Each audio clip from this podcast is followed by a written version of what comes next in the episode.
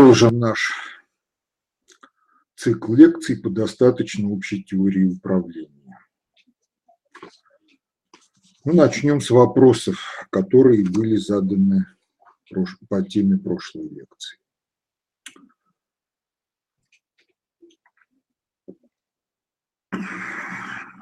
Первый вопрос. Вы постоянно оперируете таким понятием, как условный рефлекс. Ну, во-первых, не постоянно. Я гораздо чаще упоминаю безусловные рефлексы, поскольку они часть нашего врожденного информационно-алгоритмического обеспечения. Знаете ли вы об активностных теориях живого? Не считаете ли вы, что активностный подход лучше согласуется с жизнью и идеей богодержавия, выражаясь в активности, как в особом свойстве живой материи информации мира. Но ну, в нашем понимании неправильно было бы противопоставлять активностный подход и рефлекторный подход, потому что в жизни имеет место и то, и другое, и просто надо видеть, когда имеет место проявление активности, а когда имеет место проявление реакции на воздействие среды или реакции на какие-то внутренние процессы в самом человеке.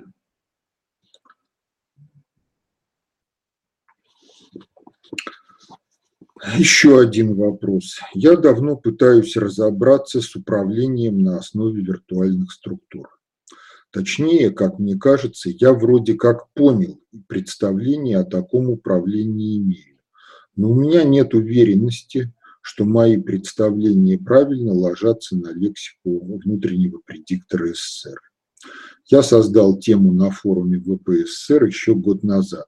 Буду рад вашим комментариям и ответам на мои вопросы по этой, из этой темы. Я не смог зайти на сайт по предложенному адресу, о теме управление на основе виртуальных структур будет посвящена отдельная лекция. Поэтому я думаю, что мы с этим вопросом разберемся. Вчера, посмотрев вот в это ваше видео, я немного подкорректировал свои образы. Точнее, предположил, если я правильно вас понял, так я все еще вижу противоречия в разных версиях доту и аналитических записок и добавил об этом комментарий на форум. Спасибо большое. Второй вопрос. Может ли искусственный интеллект программа осуществлять процесс целеполагания? Третий этап полной функции управления. Может, но ограниченно, поскольку вопросы развлечения и предоставление развлечения свыше непосредственно напрямую носителю интеллекта – это тема и процесс, который выходит за функциональные возможности искусственных интеллектов и разного рода программ. Третий вопрос. Может ли схема управления предиктор-корректор строится на некотором устройстве, которому недоступно развлечение. То есть, по сути, на неживом устройстве, например, программа, либо живом, но без познавательной функции, например, собака. Вот. Схема предиктор-корректор может быть реализована на основе техники, на основе тех алгоритмов, которые в конкретике той предметной области, в которой работает система автоматического управления или система аппаратной поддержки человеческого управления, решает задачи прогностики в темпе ведения процесса управления. Если этот обеспечивается, то схема предиктор-корректор может быть реализована и на основе программного обеспечения, и на основе более сложных вещей, таких как искусственный интеллект. Но все равно на каком-то этапе встанет вопрос о методологии осуществления прогностики, о развлечении, а это уже вопросы, выходящие за тематику искусственного интеллекта и программного обеспечения того или иного управления. А обезьяна может выполнять схему управления предиктор-корректор? Теоретически в некоторых специальных условиях. Ну, в общем-то, любой интеллект, сколь бы примитивным он ни был, но если он все-таки состоялся как интеллект, схему управления предиктор-корректор он может поддерживать.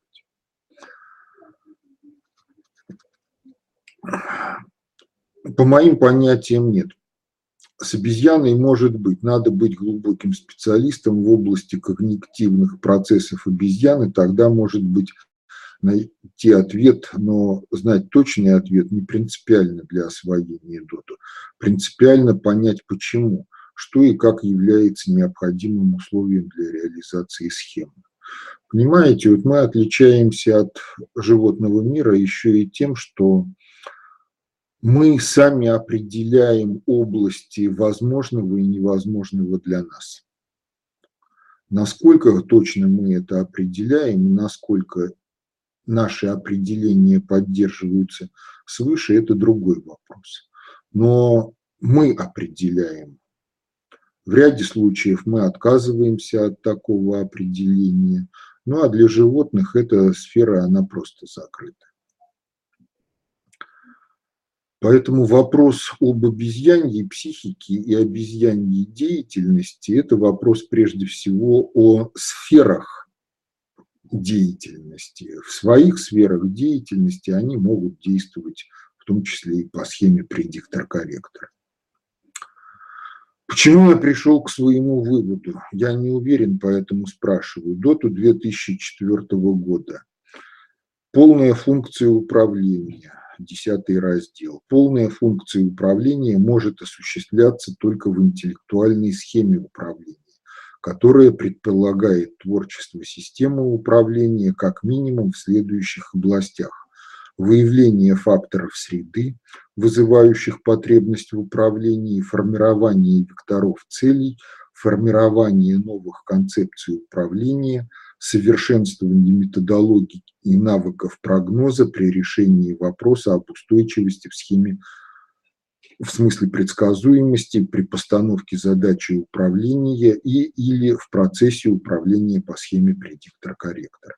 В общем, я пришел к выводу, что реализация схемы управления предиктор-корректор подразумевает реализацию полной функции. То есть это эквивалентно, а полная функция может реализовываться только на устройстве с познавательной функцией. Ну, дальше я не буду читать, потому что главное сказано. Полная функция управления и схема предиктор-корректор, они не эквивалентны друг другу.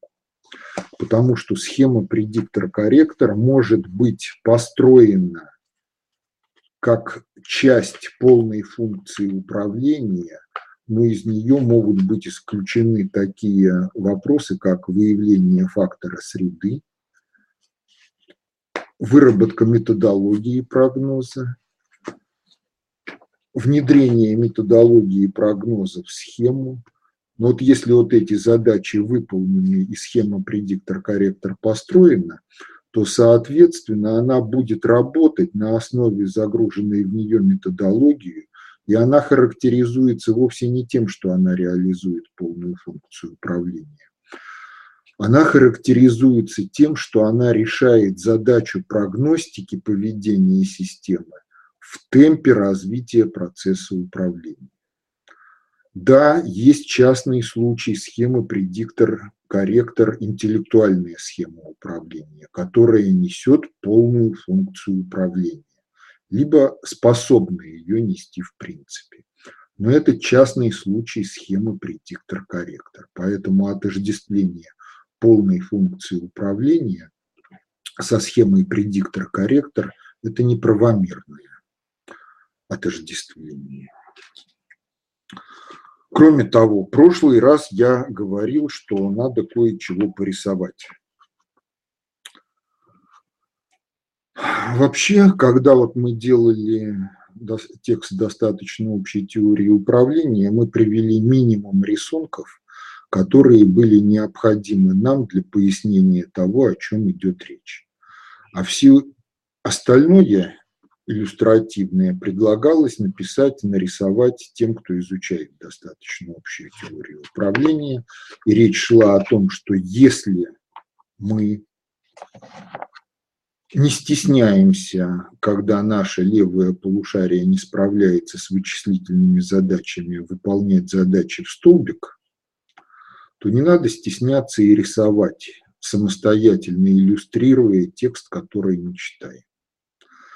Потому что достаточно общая теория управления сама по себе и ее освоение предполагают не только освоение терминологического аппарата и выработку навыка ну, без запинки сыпать словами из текстов о достаточно общей теории управления.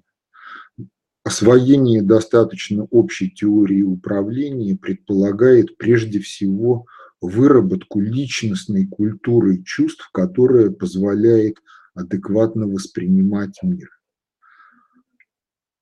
Предполагает построение модели мира в своей психике и модели тех конкретных процессов, которыми вы намереваетесь управлять или в силу разного рода жизненных обстоятельств так сложилось, что вы вошли в процессы эти и нуждаетесь в том, чтобы вы могли управлять ими по своему произволу.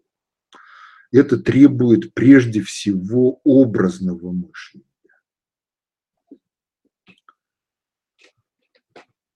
Образное мышление, оно отличается от абстрактно-логического. Отличается оно прежде всего тем, что оно конкретно. Оно рисует какие-то образы, либо множество образов. Эти множества и эти образы в составе множеств, они меняются именно в результате того, что протекает образное мышление. А абстрактно-логическое мышление выдает результаты образного мышления во внешний мир другим людям через изустную речь и тексты.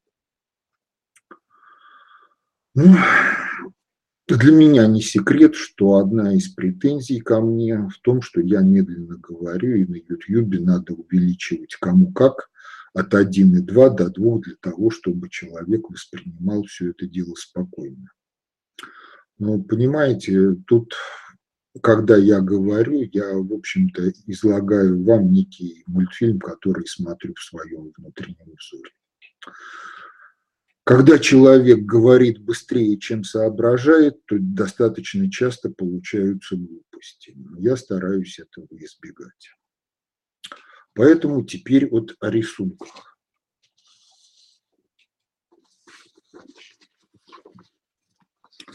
Ну, самый простой рисунок. Вот. Ну, у меня видно хорошо. Этот рисунок должны были вы получить сами, когда речь зашла о том, что такое замкнутая система. Вот замкнутая система в классике теории управления это вот объединение системы управления и объекта управления контурами прямых связей и обратных связей. Обратные связи обозначены буковками ОС, а прямые связи обозначены как PR.SV. Это классика. определение замкнутой системы в достаточно общей теории управления, оно, в общем-то, не отличается от определения замкнутой системы в классике. Но прямые и обратные связи идут не только из системы управления в объект и не только из объекта Так, я тут напортачил, извините, потому что у меня со всех сторон только тут вот на рисунке прямые связи образовались. Ну, надо это дело исправить.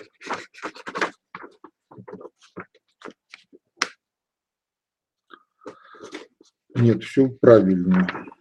Да. Кроме вот этой вот стрелочки.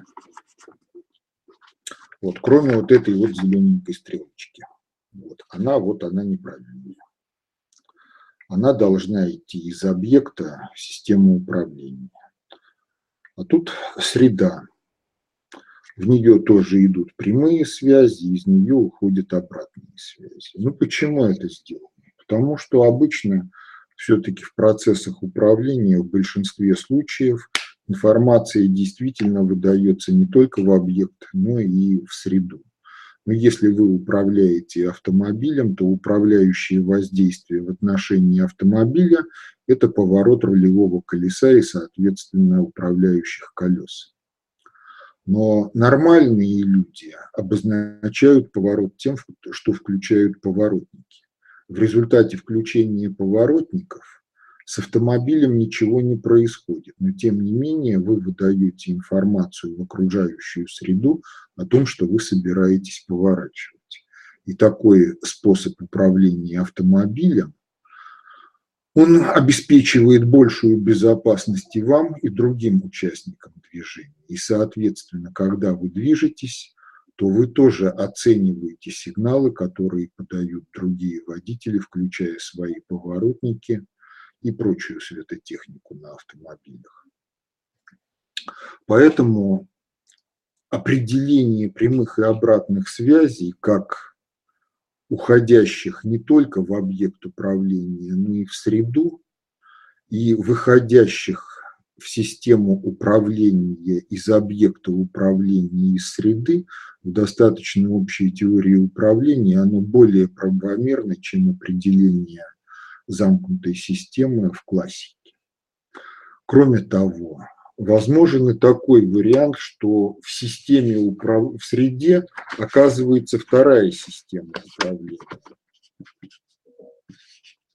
Ну вот, будет вот так вот зелененькое не очень хорошо, вот у меня видно, но тем не менее вот здесь вот я написал система 2.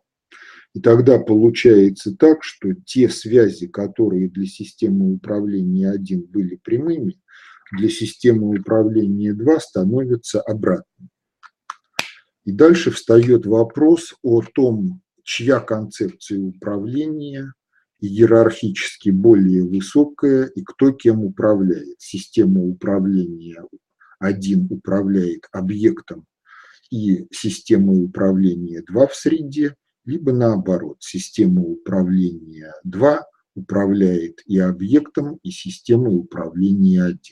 И вопрос только в том, как в конкретике жизненных обстоятельств сочетаются оба эти управления.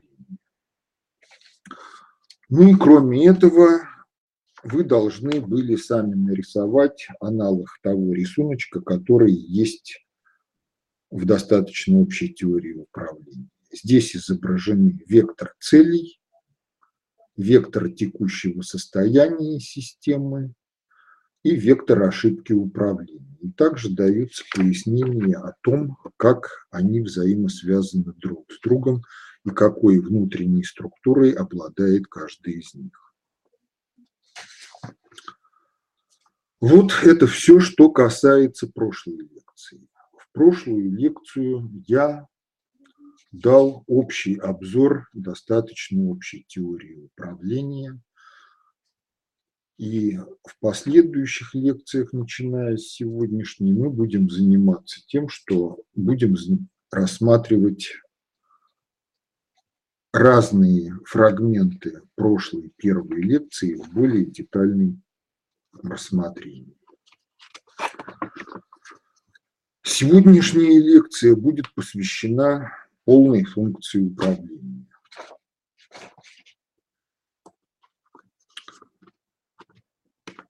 Полная функция управления – это исходное и предельно общее понятие в достаточно общей теории управления. Если вы поняли, что такое полная функция управления, это всего 8 пунктов, то при необходимости вы из понятия полной функции управления можете развернуть и всю достаточно общую теорию управления с необходимой для вас детальностью, и можете построить теорию управления каким-либо конкретным объектом или процессом, исходя из своих управленческих потребностей.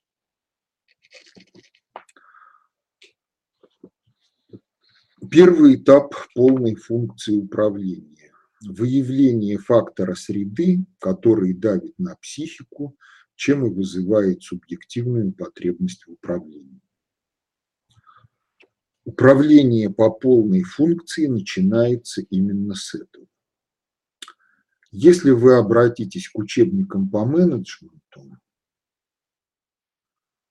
по многим прикладным теориям управления, то вы обнаружите, что вопрос о том, с чего начинается процесс управления, он обойден молчанием, и фактор среды, который воздействует на психику индивида и вызывает потребность в управлении, он обычно отсутствует. Представление процессов управления начинается с каких-то других последующих этапов, в лучшем случае с целеполагания. И дальше встают вопросы о том, как реализуются в процессе управления эти цели. Тем не менее, надо все-таки начинать с того, что управление начинается с возникновения дискомфорта в психике человека, и этот дискомфорт обусловлен его взаимодействием со средой. Причем, понимаете, поскольку достаточно общая теория управления описывает частные процессы управления, которые протекают в русле объемлющих процессов, то вот это вот определение первого этапа полной функции управления, оно содержит, в общем-то, множество умолчаний, до которых ну, желательно догадаться самим. Хотя многое из этих умолчаний поясняется дальше в тексте достаточно общей теории управления. В чем состоят эти умолчания? А прежде всего в том, что факторы среды, которые воздействуют на психику и вызывают дискомфорт, они могут быть разными, и они могут достигать психики разными путями. Но это действительно могут быть факторы среды, которые мы воспринимаем нашими телесными органами чувств. Но могут быть факторы среды, которые мы воспринимаем биополевыми чувств. И вопрос тогда только в том, насколько и как биополевые органы чувств каждого из нас имеют каналы осознанного восприятия того, что мы действительно воспринимаем через эти биополевые органы чувств. Еще один вопрос с факторами среды связан с тем, что логика достаточно общей теории управления, она несовместима с атеизмом, поскольку подразумевает, включает в себя такой термин, как иерархические наивысшее всеобъемлющее управление. Это вседержительность. Дальше. Достаточно общей теории управления – это абстракционизм. Но этот абстракционизм – этот человеческий абстракционизм а не абстракционизм каких-либо иных существ. Если вот исходить из человеческих позиций, то душа человека – это не отмирное явление. И по отношению к душе весь этот мир – это внешняя среда, включая и наш любимый организм. Это тоже внешняя среда по отношению к душе человека. И, соответственно, воздействие внешней среды может протекать ну, некоторым образом через внутренний мир человека, что в большинстве случаев мы не воспринимаем как воздействие внешней среды. То есть это вопрос о терминах. Второй вопрос связан с тем, что мы пришли в этот мир не бессмысленно. То есть есть судьба, как некая многовариантная программа жизни, данная каждой душе свыше. И эта программа жизни, она в силу многовариантности включает в себя некий вариант минимум, который человек должен реализовать в течение жизни, и некий вариант максимум, который превосходит вариант минимум и может быть либо альтернативным ему, либо вариант минимум может быть частью варианта максимума. Но если мы приходим в мир не бессмысленно, то наша судьба – это часть алгоритмики управления по схеме предиктор-корректор, осуществляемый свыше. И, соответственно, факторов внешней среды в привычном для нас понимании термина этого может не быть. Но мотивы внутренние, проистекающие из вседержительности, они могут быть в психике человека и он может действовать соответственно этим мотивам, организуя какие-то процессы, которые будут востребованы жизнью в будущем, подчас в отдаленном будущем, в схеме управления предиктор-корректор, осуществляемой иерархически наивысшим всеобъемлющим управлением.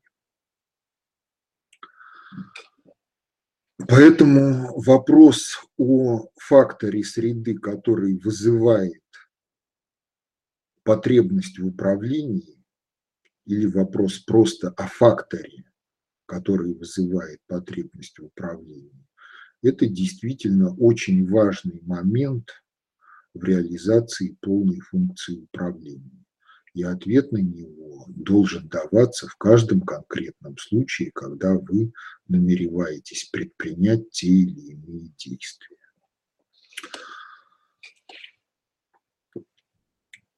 Дальше с этим же связан вопрос об иллюзиях реальности. Но управлять можно только объективно существующими в реальности процессами. Если у вас возникает иллюзия, что процесс существует, что есть этот фактор, который воздействует и вызывает потребность в управлении, то разочарование ваше в последующем будет вполне реально. Ну, если в терминах анекдота, если ты не видишь в схеме лоха, то лох – это ты. Лохачество, оно всегда связано с возникновением тех или иных иллюзий. Иллюзий, инспирированных вашей психике извне, либо иллюзий, которые вы создали для себя сами, исходя из каких-то ошибок вашей личностной культуры мировосприятия, культуры осмысления мира – нравственности и этики, которые подвигают вас не на те цели и задачи, которые действительно следует решать. Это вот то, что касается первого этапа полной функции управления, выявления фактора среды. Что дальше? А дальше вы должны понять, а понять это значит тому образу, который вы восприняли, сформировали, вы должны сопоставить некие лексические формы для того, чтобы вы могли говорить об этом с другими людьми, могли бы поучить их чему-то, могли дать им какое-то новое знание и, наоборот, могли бы воспринять некие знания из других людей через лексический канал обмена информацией между всеми нами. Это формирование навыка, стереотипа распознавания фактора среды на будущее и распространение этого навыка в культуре общества. По существу это вопрос о характеристических признаках, о наборе характеристических признаков, которыми этот фактор обладает. Почему это важно? Потому что если вы пользуетесь неполным набором признаков, то вы будете отождествлять с этим фактором некие подмножества действий этого фактора. Это будет порождать определенные ошибки в вашей деятельности. Если наряду с этим фактором есть какие-то другие факторы, которые описываются более широким набором признаков, а вы будете их ошибочно отождествлять со своим фактором, то тоже будут неприятности. Поэтому вопрос о наборе факторов, которыми наборе признаков, которыми характеризуется фактор, с которым вы имеете дело, это действительно очень важный вопрос, который связан и с тем, как строится вот все вот это вот. Вектор целей управления, вектор текущего состояния, вектора ошибки управления. Потому что если вот из этих наборов какая-то характеристика выпадает, то вы либо не можете осуществить процесс управления, либо осуществляете некий другой процесс управления, который может потерять устойчивость в случае того, если какая-то характеристика из полного перечня будет проявлять свое воздействие на течение процесса. Третий этап полной функции управления – это целеполагание в отношении того фактора, который был выявлен на первом этапе. Ну, целеполагание может быть различным. Самая простая реакция – уйти из-под воздействия этого фактора. Да, такая реакция возможна. Но последствия такой реакции будут, могут быть и неприятны в отдаленной перспективе. Потому что если вы выявили какую-то возможность неприятностей на первом этапе, а на третьем этапе решили, что вас это не касается, то в жизни могут возникнуть ситуации, когда возможность начнет реализовываться, и это будет так вас касаться, что мало не покажется. Поэтому вопросы целеполагания, их надо решать по отношению к частным процессам управления, которыми вы претендуете управлять или которые де-факто находятся под вашим управлением. Вопросы целеполагания надо решать, исходя из того, как эти цели связаны с иерархически высшими, объемлющими по отношению к вашему процессу управления другими процессами. Потому что если вы пытаетесь игнорировать в вопросах целеполагания объемлющие процессы, то Эльвира Сахипсадовна может подмахнуть какой-то бизнес документ, в результате чего ваш бизнес-план пойдет крах. Если вы ставите своей задачей не опоздать на «Титаник», который готовится уйти в свой первый рейс, то у вас будут неприятности, когда «Титаник» встретится с айсбергом. Ну, «Титаник» – это прошлое, но тем не менее «Титаник» – это метафора, которая позволяет объяснить в жизни очень многое. Поэтому целеполагание в отношении выявленного фактора – это тоже очень важный этап. Целеполагание, альтернативное уходу от проблемы, оно всегда предполагает некую реакцию на проблему, либо профилактирование проблемы, если вы входите в управление частным процессом в русле объемлющего процесса, текущего в схеме предиктор-корректора, либо реакция на уже назревшую проблему, либо преодоление последствий катастрофического разрешения этой проблемы которое могло быть и вашим упущением в процессе управления, а могло быть упущением других людей подчас в очень далеком прошлом. Потому что если говорить о том, что мы сейчас переживаем в России, то мы переживаем последствия того, что в эпоху до крещения Руси кто-то на Руси не прореагировал должным образом на информацию о начале библейского проекта «Скупки мира на основе монополии на ростовщичество». Поэтому вопросы целеполагания, они действительно очень важны. И важны они именно в том, что могут проявляться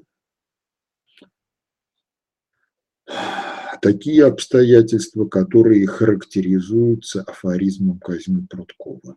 От малых причин бывают большие следствия.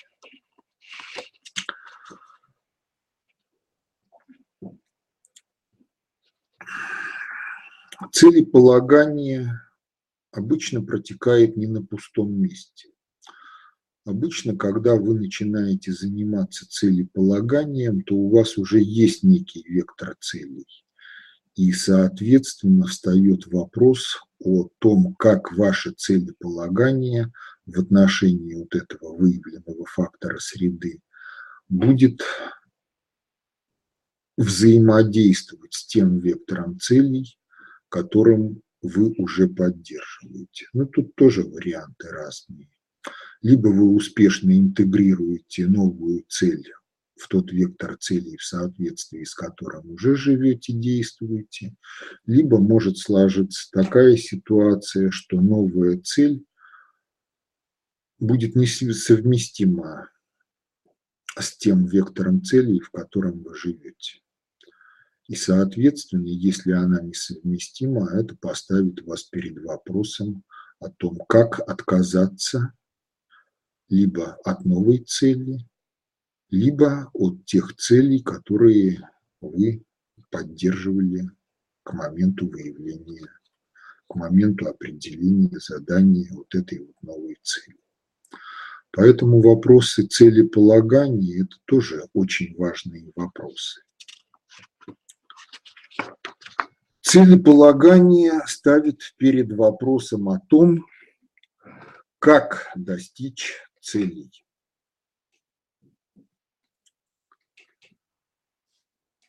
Вот вопрос о том, как достичь целей, это вот как раз и есть тот вопрос, который порождает достаточно общую теорию управления. Понимаете, если нам хочется чего-то, и мы можем непосредственно воздействовать на это, то нет надобности и говорить о теории управления.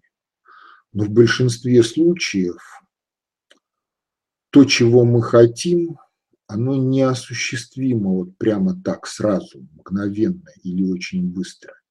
И оно может быть неосуществимо путем непосредственного воздействия на объект наших вожделений, желаний, целеустремленности.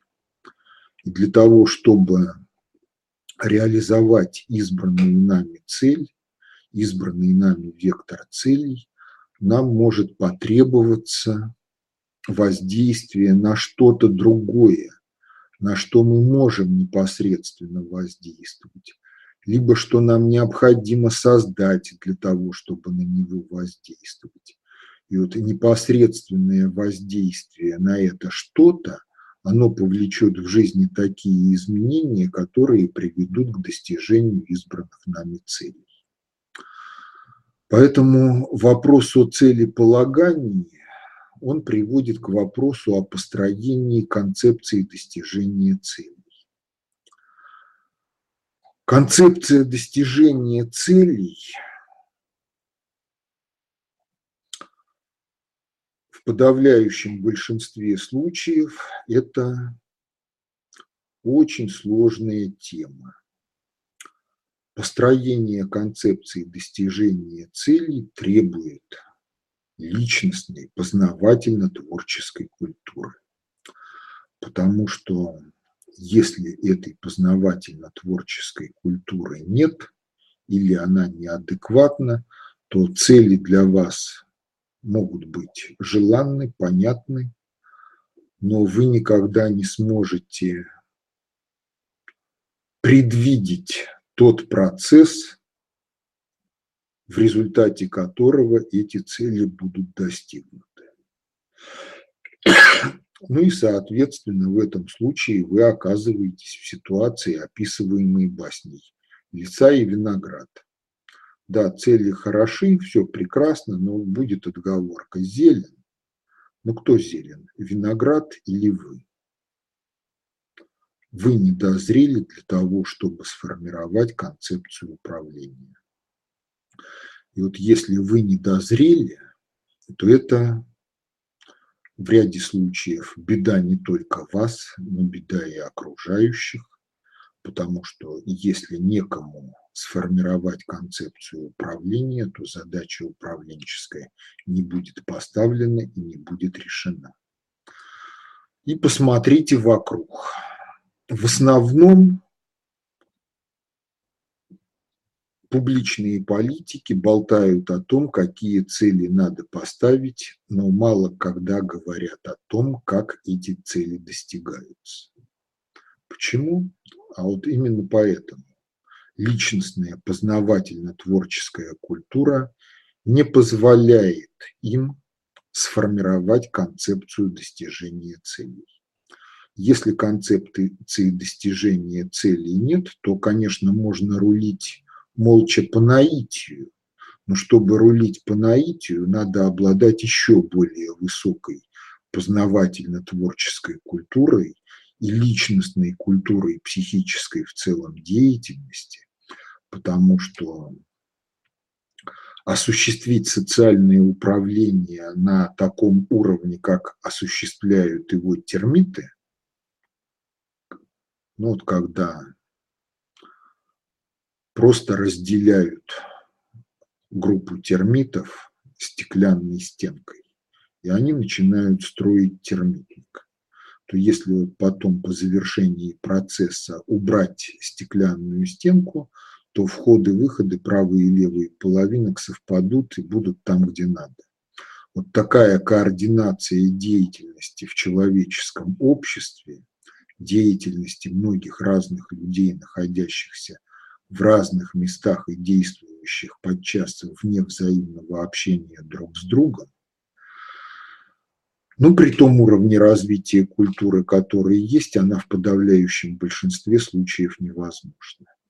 И вот для того, чтобы организовать коллективную деятельность, именно и требуется концепция управления, с которой бы могли ознакомиться разные люди и могли бы найти каждый свое место каждый свое дело и делать свое дело так, чтобы его дело дополнило дела других людей в неких общих процессах. Причем вот это вот формирование концепции управления, оно касается всех проблем без исключения, разного масштаба. От проблемы ликвидации глобального биосферно-социального экологического кризиса – до проблем устойчивого функционирования предприятия на рынке в течение длительного времени, позволяющего его работникам жить счастливо решать все проблемы обеспечения жизни своей семьи. Все упирается в концепцию управления, в ее адекватность обстоятельствам реализации в адекватности объемлющим процессам и перспективам их развития. Вот. Если вы формируете некую концепцию достижения частного вектора целей, то вы должны аккуратненько ее уложить в концепцию течения и самоуправления, либо управления объемлющими процессами. Если вы этого сделать не сможете, то тогда ждите неприятностей в процессе управления.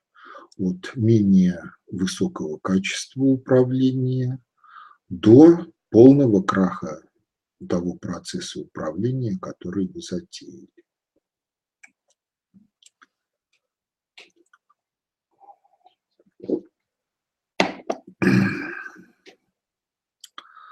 Но если концепция управления сформирована, в большинстве случаев концепция управления не может быть реализована в одиночку. Соответственно, пятый этап полной функции управления – это внедрение концепции управления в жизнь. Организация новых или реорганизация существующих управляющих структур, несущих соответствующие целевые функции управления.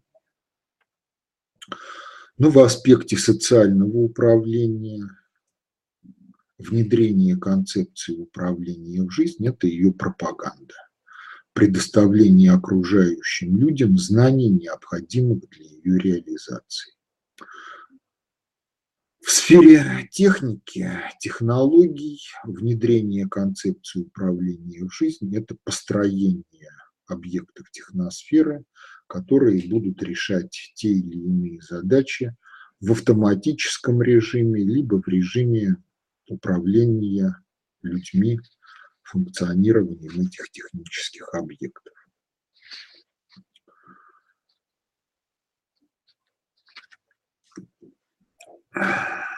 Опять же, в аспекте социального управления. Если это коллективная деятельность, которая управляется структурным способом, то управление всеми социальными процессами структурным способом – это всегда сочетание четырех факторов. Первое разделение целостного проекта на фрагменты, каждый из которых более-менее организационно-технологически независим от других фрагментов. Второе. Распределение единоличной персональной ответственности за каждый из фрагментов. Третье. Предоставление полномочий всем на кого вы возложили единоличную персональную ответственность, которые позволяют реализовать эту ответственность.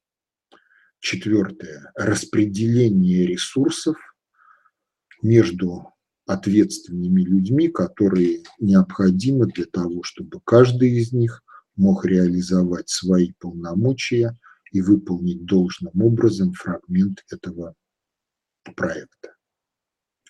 Соответственно, на том, кто распределяет единоличную персональную ответственность, полномочия, ресурсы, лежит единоличная персональная ответственность за управление проектом в целом.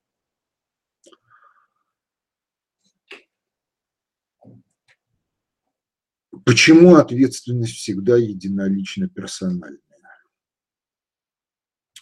Потому что если ответственность не единолично персональная, то при так называемом коллективном руководстве всегда найдется какая-то информация, всегда найдется какая-то проблема, за которую не будет отвечать никто. А если проект критичен по отношению к этой, казалось бы, мелкой проблеме, то ждите будет. Обязательно возникнет ситуация, когда эта проблемка мелкая останется неучтенной и нерешенной, и она обрушит весь проект.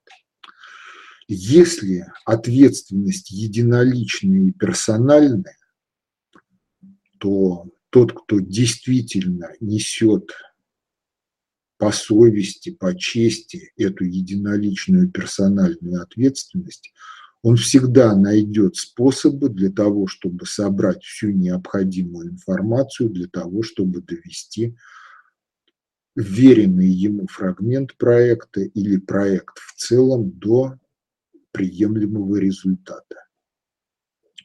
Он сам обеспечит поиск необходимой информации и вероятность того, что что-то останется вне его внимания из того, по отношению к чему проект критичен, она существенно ниже, нежели нету единоличной персональной ответственности, а есть только коллективная безответственность. Именно об этом говорят русская пословица «У семи нянек дитя без глазу» и турецкая поговорка «Два капитана судно утопят». Что дальше? Дальше шестой этап – контроль. Контроль слова не русское, а русское слово наблюдение за деятельностью структур в процессе управления.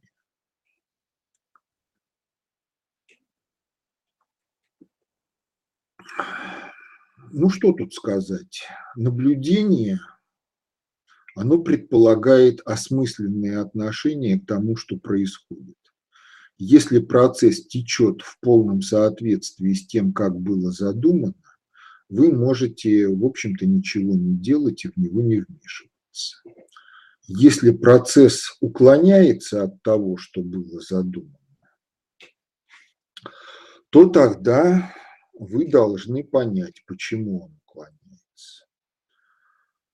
Из-за ошибок концепции управления, из-за ошибок в построении структур, то есть распределении единоличной персональной ответственности и всего с нею связанного.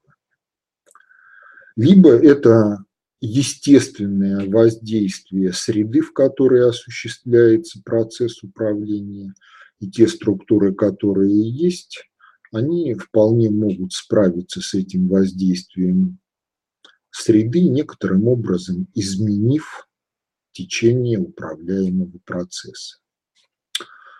Но в прошлый раз я говорил о том, что управление возможно не только на основе структурного способа управления. Управление возможно и на основе бесструктурного способа управления, и на основе управления на виртуальных структурах. В общем-то, оба эти способа управления тоже предполагают внедрение генеральной концепции управления в жизнь. Но в отличие от структурного способа управления, внедрение концепции при бесструктурном способе управления и при управлении на основе виртуальных структур оно обладает своей спецификой. В первом случае бесструктурного управления информация просто распространяется в суперсистеме, как в среде. Те, кто готов воспринять эту информацию, воспримут эту информацию, сталкиваясь с определенными обстоятельствами, они сами породят необходимые структуры, либо предпримут необходимые действия, которые будут обеспечивать реализацию концепции управления. При управлении на основе виртуальных структур, ну, в общем-то, то же самое но сначала вы создаете структуру, которая проникает в суперсистему, и она далее распространяет информацию, либо осуществляет непосредственное управление в соответствии с концепцией.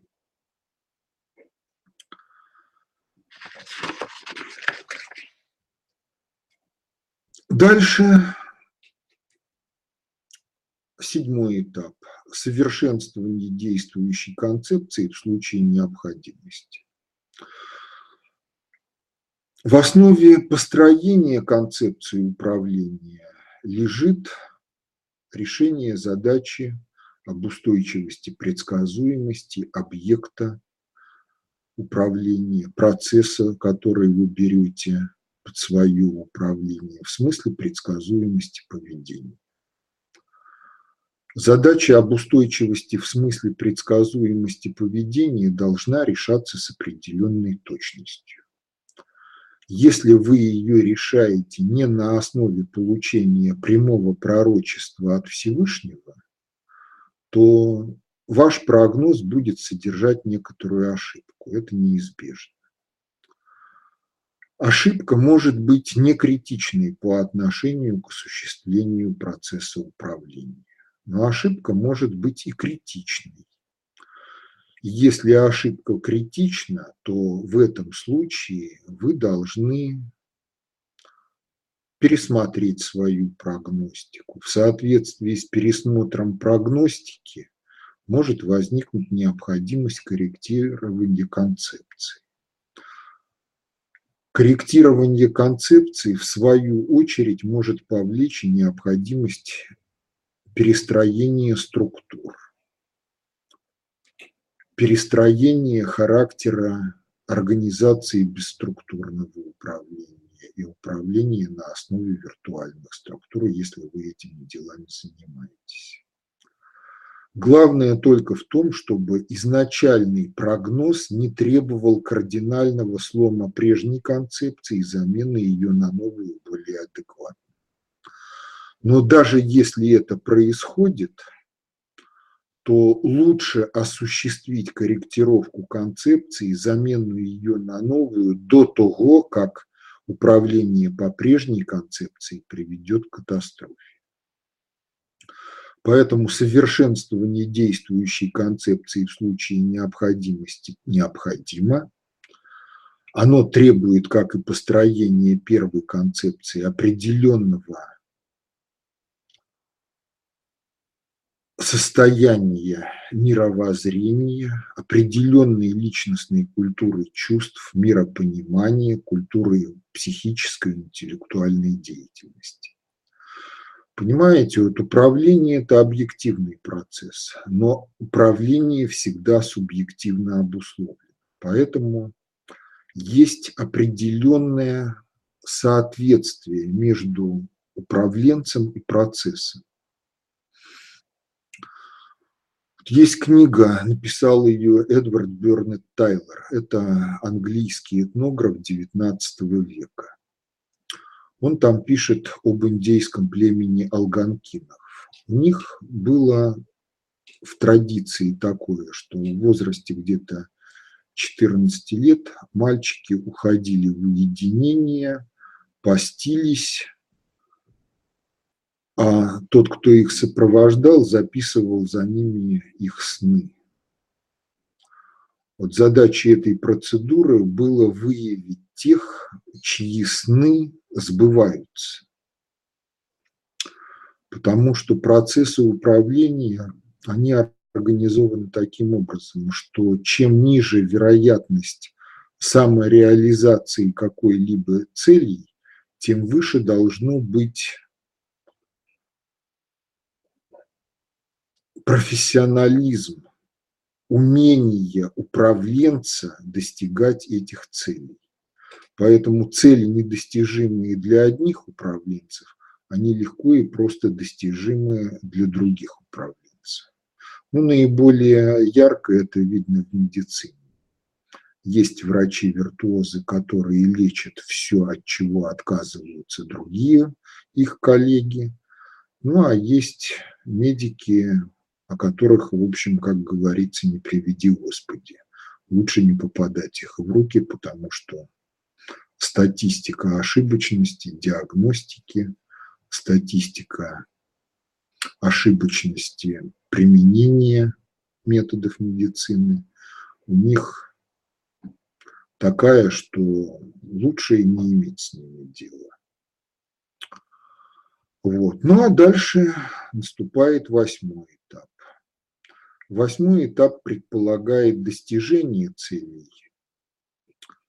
Это правильный результат управления, которое правильно было построено и правильно осуществлено. Что за ним? Если цели разовые, то это высвобождение ресурсов, которые были заняты в процессе управления. Если цели по-прежнему сохраняют актуальность, то структуры, которые возникли, должны быть работоспособной в дальнейшем. Ну, пример тому – вооруженные силы государств как потенциал обеспечения их готовности к обороне, пожарные службы, как всегда готовность потушить пожар, если он возникнет. Ну а если цели управления не были достигнуты, то мы возвращаемся к пункту первому. Мы должны переосмыслить заново всю полную функцию управления, которую мы допытались реализовать. Но это возможно при условии, что недостижение целей не сопровождалось катастрофой, после которой мы смотрим на этот мир из того мира. Если все же катастрофа возникла, по нашей вине, под вине других людей, то встает вопрос о преодолении катастрофы. Это кризисное управление, но оно, опять же, протекает должно по полной функции управления. Выявление фактора, в данном случае описание катастрофы, выявление возможностей преодоления катастрофы, формирование концепции катастрофы и формирование концепции преодоления катастрофы. Дальше все по полной функции. Вот это полная функция управления. Из нее можно развернуть любую теорию управления, достаточно общую теорию управления в частности, любую прикладную узкоспециализированную теорию управления, которые позволяют решать частные задачи и организовывать коллективную деятельность. Понимаете, вот грамотность всеобщая в аспекте понимания того, что такое полная функция управления и как она реализуется в жизни, это необходимая основа для того, чтобы узкие профессионалы, специалисты разных отраслей могли находить общий язык и соучаствовать в коллективных проектах, взаимно помогая друг другу не порождая при этом непредсказуемых негативных последствий их деятельности. Ну вот на этом на сегодня все. Если возникли какие вопросы, то пишите, посмотрим, будем отвечать либо в ходе очередных лекций, либо в ходе отдельного пояснения по вопросам и ответам. Спасибо за внимание. До свидания. Всего доброго.